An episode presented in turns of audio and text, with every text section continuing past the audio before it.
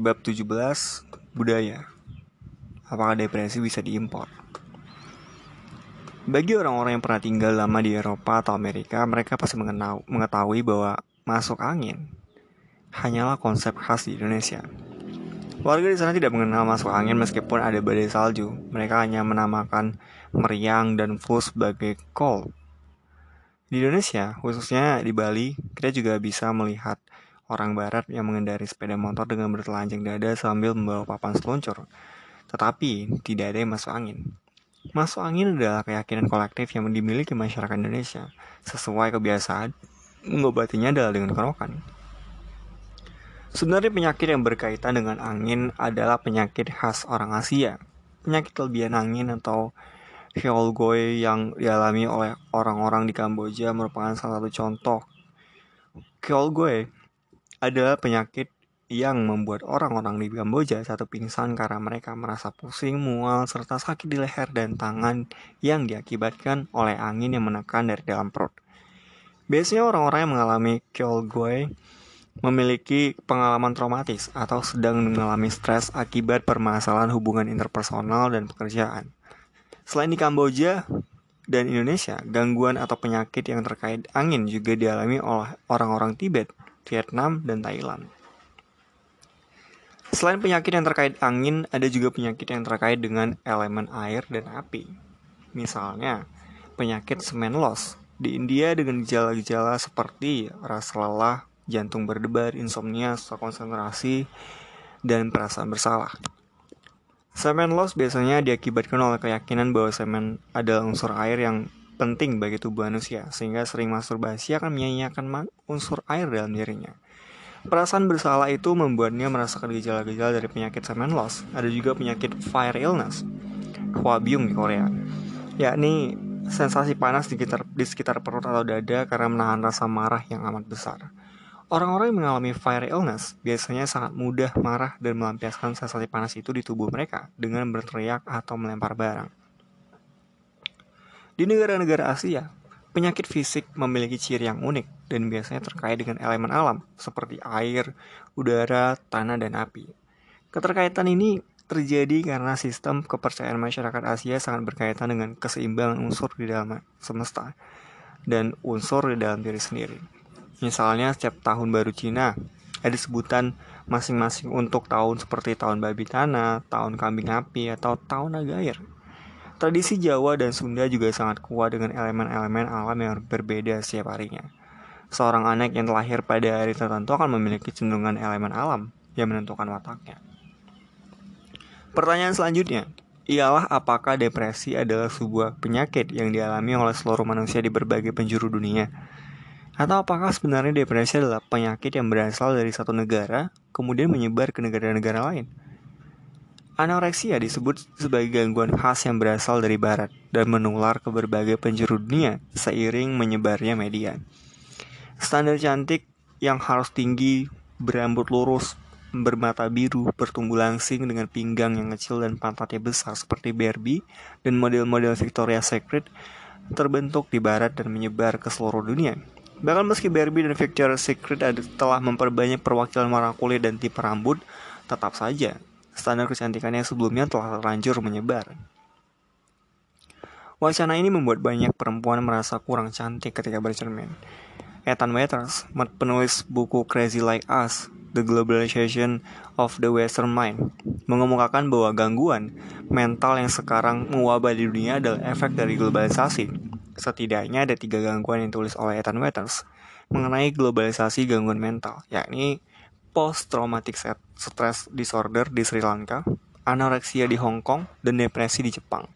Ketiganya akan kita bahas untuk lebih memahami secara komprehensif mengenai ekspor impor gangguan jiwa. Post-traumatic stress disorder di Sri Lanka pada 25 Desember 2014, Debra Wens, kepala New Jersey Association of Mental Health datang ke Sri Lanka untuk menghadiri pernikahan anak temannya Keesokan harinya terjadi bencana di sana, yaitu tsunami. Sebagian seorang sebagai seorang praktisi kesehatan mental, Debra langsung memikirkan dampak psikologis dari bencana alam. Ia menghubungi kolega-koleganya yang berada di Amerika mengenai dampak luar biasa dari tsunami di Sri Lanka. Banjir pasca tsunami itu menghancurkan rumah-rumah sehingga banyak orang tidak punya tempat tinggal dan anak-anak kehilangan orang tuanya. Dia juga menghubungi perusahaan farmakologi di Amerika untuk bersiap-siap menyediakan pasokan obat untuk warga Sri Lanka yang terkena PTSD. Debra Wentz, dengan kerangka berpikirnya sebagai pekerja kemanusiaan di bidang kesehatan mental, segera menghubungi Perdana Menteri Sri Lanka dan media-media lokal mengenai kemungkinan PTSD setelah bencana.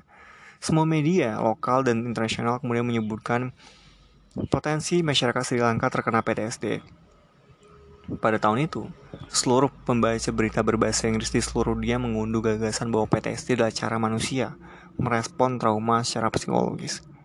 Hari-hari berikutnya, ratusan psikiater, psikolog, dan konselor dari berbagai penjuru dunia datang ke Sri Lanka untuk membantu proses trauma healing. Mereka mensosialisasikan bahwa PTSD setidaknya bisa dilihat dari beberapa gejala. Pertama, mengalami kembali trauma seperti lewat mimpi atau kilasan balik memori yang sangat mengganggu. Kedua, mati rasa emosi, serta penghindaran tempat, orang, atau kegiatan yang mengingatkan akan trauma. Ketiga, peningkatan kewaspadaan seperti sulit tidur dan konsentrasi. Merasa gelisah, sudah mudah tersinggung, dan mudah marah. Warga Sri Lanka diminta untuk menyadari gejala-gejala yang mungkin muncul pada dirinya dan keluarganya. Mereka juga diberitahu mengenai cara penyembuhan PTSD, yaitu dengan terapi bersama psikolog dan konsumsi obat. Mereka juga dibagi ke dalam grup-grup kecil dan difasilitasi dengan terapi kelompok. Padahal, penelitian terhadap masyarakat Sri Lanka membuktikan bahwa masyarakat tradisional tidak mengenal istilah PSD, PTSD dan tidak mengalami PTSD dalam level psikologis mereka. Masyarakat Sri Lanka, sebagaimana kebanyakan masyarakat Asia, tidak mengenal pemisahan tubuh dan jiwa selayaknya masyarakat B Barat. Orang-orang Sri Lanka menunjukkan stres dan trauma mereka melalui pegal-pegal, sakit di badan, atau nyeri. Tubuh dan emosi mereka adalah satu. Tidak ada kosakata depresi, trauma, atau PTSD dalam kamus mereka. Konsep-konsep itu juga tidak pernah mereka rasakan. Namun, seiring edukasi mengenai PTSD, terapi kelompok, dan pemberitaan media mengenai PTSD yang membanjiri Sri Lanka, Masyarakat mulai menginternalisasi konsep itu ke dalam diri secara bertahap. Beberapa masyarakat akhirnya menceritakan stres mereka yang sebelumnya lebih terasa di fisik, sebagaimana pengalaman trauma selayaknya tiga gejala PTSD tadi, yang disosialisasikan oleh para praktisi kesehatan mental dari barat. Ke depannya, ketika ada bencana lagi, entah itu bencana alam, nuklir, peperangan, respon-respon dengan gejala PTSD lah yang akan mereka tunjukkan. Proses ini dinamakan illness negotiation, yaitu ketika dokter berusaha menjelaskan gejala seharusnya yang dialami dan pasien berusaha mengalami gejala tersebut agar penyakit dapat dipahami dokter dan disembuhkan. Cara kita sakit dan cara kita mengalami emosi berubah seiring dengan pengetahuan yang diberikan kepada kita mengenai penyakit tersebut. Anoreksia di Hong Kong Dr. Singli, peneliti anoreksia di Cina, mengemukakan bahwa orang-orang di Cina mengalami anoreksia dengan cara yang berbeda dengan orang-orang di Amerika. Anoreksia termasuk dalam klasifikasi gangguan makan, eating disorder, yang ditandai dengan penurunan berat badan berlebihan yang disebabkan oleh kelaparan yang sengaja, self-starvation. Orang-orang yang mengalami anoreksia biasanya memiliki badan yang sudah kurus tetapi selalu merasa gemuk sehingga harus menguruskan badannya.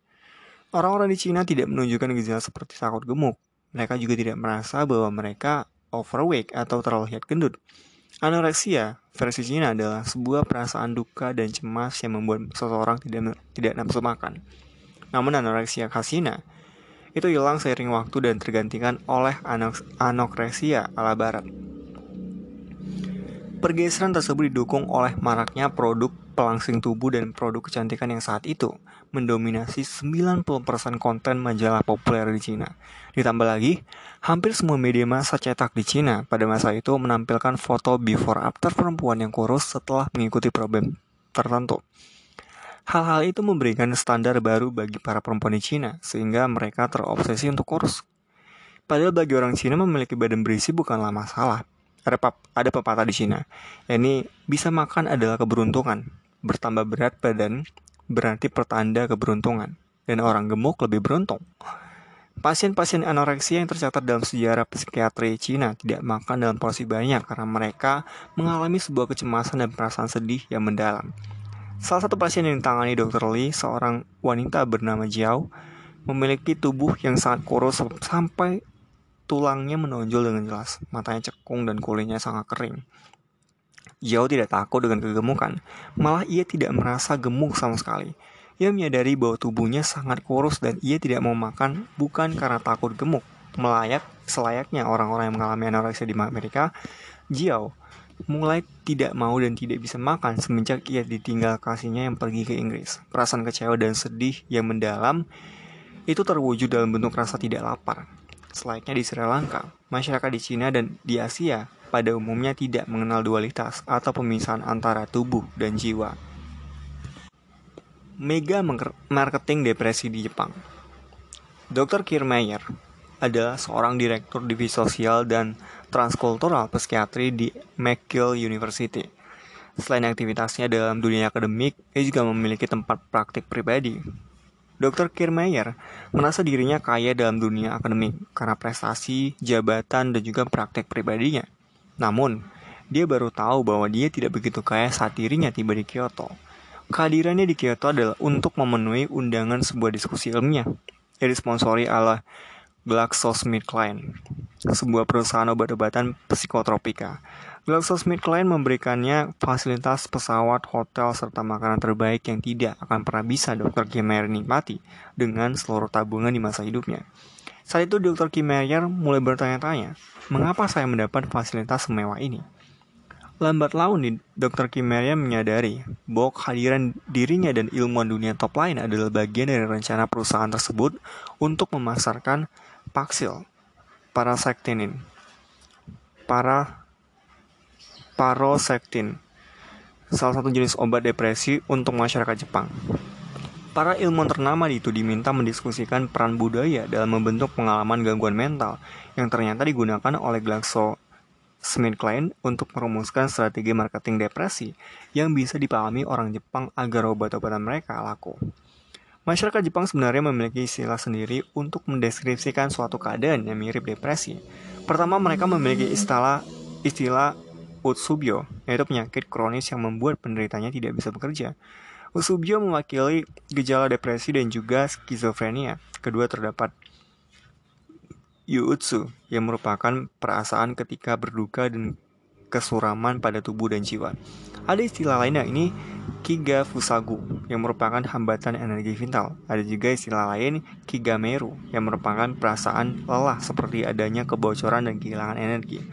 Meskipun istilah-istilah itu memiliki makna yang tumpang tindih dengan depresi, Yuutsu, Kufasu, Kufafusagu, dan Kigameru secara bahasa juga mewakili sensasi tubuh, sensasi tubuh seperti sakit kepala, sakit dada, dan rasa berat di kepala. Sementara depresi, secara bahasa Inggris, lebih bermuatan emosional. Jepang juga memiliki keunikan sendiri dalam kasus bunuh diri. Mereka masih memiliki istilah karosi atau kematian karena bekerja secara berlebihan. Mereka juga punya istilah karojisatsu yang merupakan bunuh diri karena terlalu banyak pekerjaan. Hal ini tentu saja sangat berbeda dengan kasus depresi yang dialami di barat yang lebih didominasi perasaan tidak berharga serta tidak menemukan solusi dan makna hidup. Dalam diskusi panjang atas semua budaya di Jepang, psikiater dan ilmuwan dunia dalam budaya dan mental illness memberikan ide untuk mega marketing depresi di Jepang. GlaxoSmithKline memilih istilah baru, yaitu Kokoro no Kaze atau Cold of the Soul untuk memasarkan depresi di masyarakat Jepang. Mereka tidak memilih istilah Utsubuyo karena gangguan tersebut sangat jarang dialami. Hanya sedikit presentasi masyarakat Jepang yang mengalami Utsubuyo. Di Utsu, Kiga Fusagu dan Kigameru tidak diambil mungkin karena fokusnya pada tubuh dan Jepang sudah punya kebijaksanaan lokal tersendiri untuk menanganinya. Sedangkan Karojisatsu dan Karoshi tidak diambil karena sudah spesifik mengenai kematian yang berhubungan dengan pekerjaan. Akhirnya mereka memilih istilah baru, yakni Kokorono Kaze sebagai flu jiwa yang bisa disembuhkan dengan Paxil. Kokoro no Kaze juga disosialisasikan dengan bahaya bunuh diri apabila tidak ditangani. GlaxoSmithKline mensponsori studi untuk menemukan hubungan antara Kokoro no Kaze dengan bunuh diri. Dalam studi tersebut ditemukan bahwa 90% orang yang bunuh diri mengalami gangguan mental dan 70% di antaranya akibat depresi atau Kokoro no Kaze. Hasil studi tersebut dipajang di berbagai baliho dan brosur dalam waktu yang relatif singkat. Flu jiwa ini menjadi sesuatu yang mendesak, sehingga masyarakat Jepang berbondong-bondong mengunjungi psikiater untuk mendapatkan obat Paxil yang diproduksi oleh GlaxoSmithKline. Dalam satu tahun kampanye tersebut, penjualan Paxil telah memberi keuntungan 100 juta dolar. Dalam kasus ini terlibat terlihat bahwa pengetahuan Dr. Kirmaya dan teman-temannya dimanfaatkan untuk menjual yang tidak tepat guna bagi masyarakat Jepang. Kasih kehadiran GlaxoSmithKline dan Paxil pelan-pelan memusnahkan Yotsu, Kiga Fusagu, Kiga Meru, Kuro, Karojisatsu, dan karosi dari benak masyarakat Jepang, semuanya bergantian dengan kokorono kasi atau depresi versi Amerika. Apakah depresi benar-benar diimpor? Depresi dan gangguan mental lain bisa dibilang seperti biodiversitas di hutan. Namun usaha perusahaan obat dan psikiater barat untuk memperkenalkan produknya malah memberikan pola penyakit yang sama di seluruh dunia. Itulah yang diyakini oleh Ethan Waters dalam bukunya.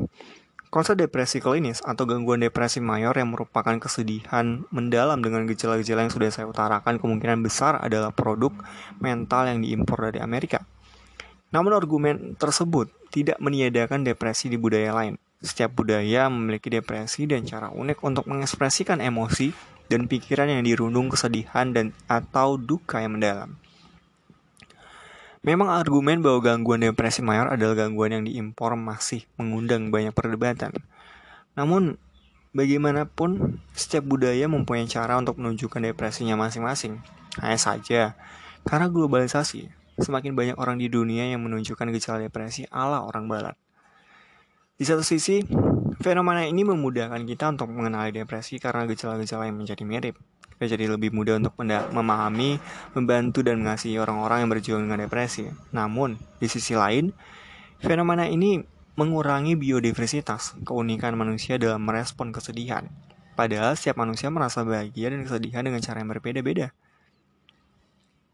Bagaimana dengan saya? Sejak menjadi mahasiswa di jurusan psikologi, saya perlahan mulai membaca gejala-gejala depresi. Dari situ saya merasakan banyak sekali kesesuaian antara apa yang saya alami dan diagnosis depresi itu sendiri. Sebenarnya bisa jadi saya menginternalisasi konsep depresi dari literatur yang saya baca. Hanya saja saya tidak menyadarinya. Namun satu hal yang pasti, pikiran bunuh diri, low mood, dan tidak ada energi sudah saya rasakan secara terus-menerus sejak usia 12 tahun. Episode depresi saya selalu diiringi dengan berbagai gejala psikosomatis seperti mah, sakit leher, sakit pundak, tangan berkeringat, pusing, dan migrain. Saya juga merasakan gejala-gejala depresi versi barat. Dengan demikian, saya mengalami dua jenis depresi, yaitu depresi timur dan depresi barat. Depresi yang saya rasakan ketika itu memang lebih banyak menunjukkan gejala-gejala psikosomatis karena saya yang masih kecil belum bisa membahasakan rasa kecewa, sedih, dan takut dalam bahasa yang mudah. Sering waktu, Kuasa kata saya bertambah dengan menjelaskan depresi saya. Serapan kata-kata ini saya dapat karena kesukaan saya terhadap sastra. Kadangkala saya melakukan refleksi. Apakah artikel saya di pijar psikologi ini dan tulisan saya dalam buku ini bisa dianggap marketing depresi di Indonesia? Setelah saya membuka kisah depresi saya di media sosial pada 2017, ratusan orang menghubungi saya dan menceritakan gejala serupa ada yang berbulan-bulan hingga bertahun-tahun. Sebagian besar dari mereka merasa lega karena akhirnya ada yang berani bercerita tentang pengalaman depresi yang sangat beresonansi dengan pengalaman mereka. Kita tidak pernah tahu sejak kapan depresi muncul di Indonesia. Tidak ada referensi yang menyatakan bahwa dunia barat sengaja melakukan mega marketing depresi di Indonesia. Bila depresi muncul mungkin muncul di pikiran orang Indonesia sejak Fakultas Psikologi pertama di Indonesia didirikan. Riset pakar psik psikoedukasi, seminar, dan tulisan-tulisan memperkuat konsep depresi di masyarakat. Benih depresi mungkin lahir bersama dengan kehadiran situs web berbahasa Inggris tentang psikologi manusia bisa diakses oleh orang-orang Indonesia. tidak ada yang bisa menolak kenyataan bahwa dunia semakin menyatu dan semakin sempit. Budaya barat masuk ke timur dan budaya timur masuk ke barat.